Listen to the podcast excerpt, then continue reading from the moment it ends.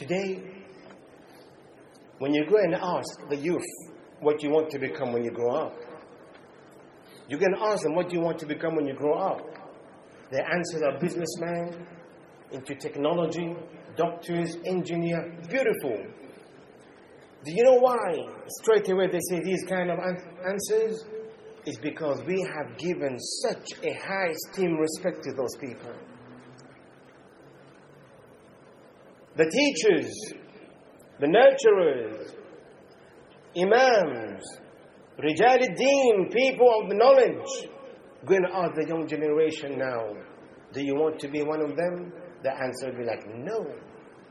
It's because we today, the people whom we praise, the people whom we take as role model, are these kind of people that are actually helping in developing the world and making you forgetting the dunya in regards to technology.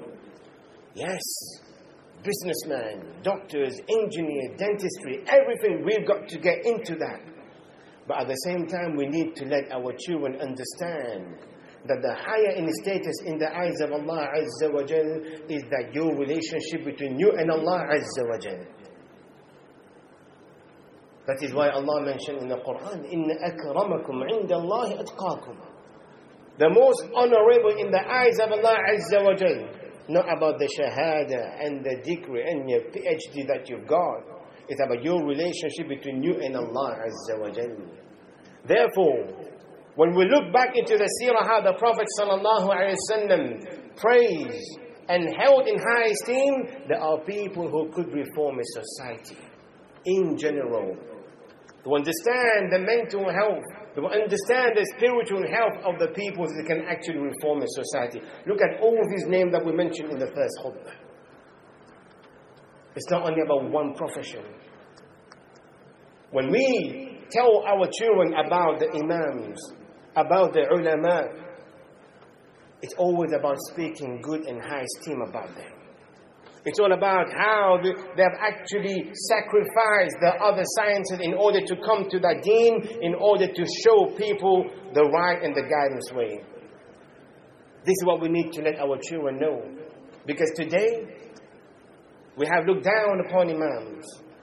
We look down upon teachers to, this, to the state when you go into school nowadays, majority of the teachers are feminine. You're actually trying to tell us now the tarbiyah of our children who are teenagers, boys, they're growing up. We need them to have role model. The reason why you find many male abstaining from being teachers is because their level and esteem are not being given properly and their rights are not given properly in regard to the findings, in regard to the respect in a society. And that's not the way the Prophet Muhammad used to do it. Therefore, أعطي كل ذي حق حقه the Prophet ﷺ said, give each one of them their due rights, their due respect as to whom they are. We ask Allah subhanahu wa ta'ala to make us as role model. We ask Allah subhanahu wa ta'ala to help us to the reformers of the society by the Quran and the Sunnah of the Prophet Muhammad sallallahu alayhi wa sallam.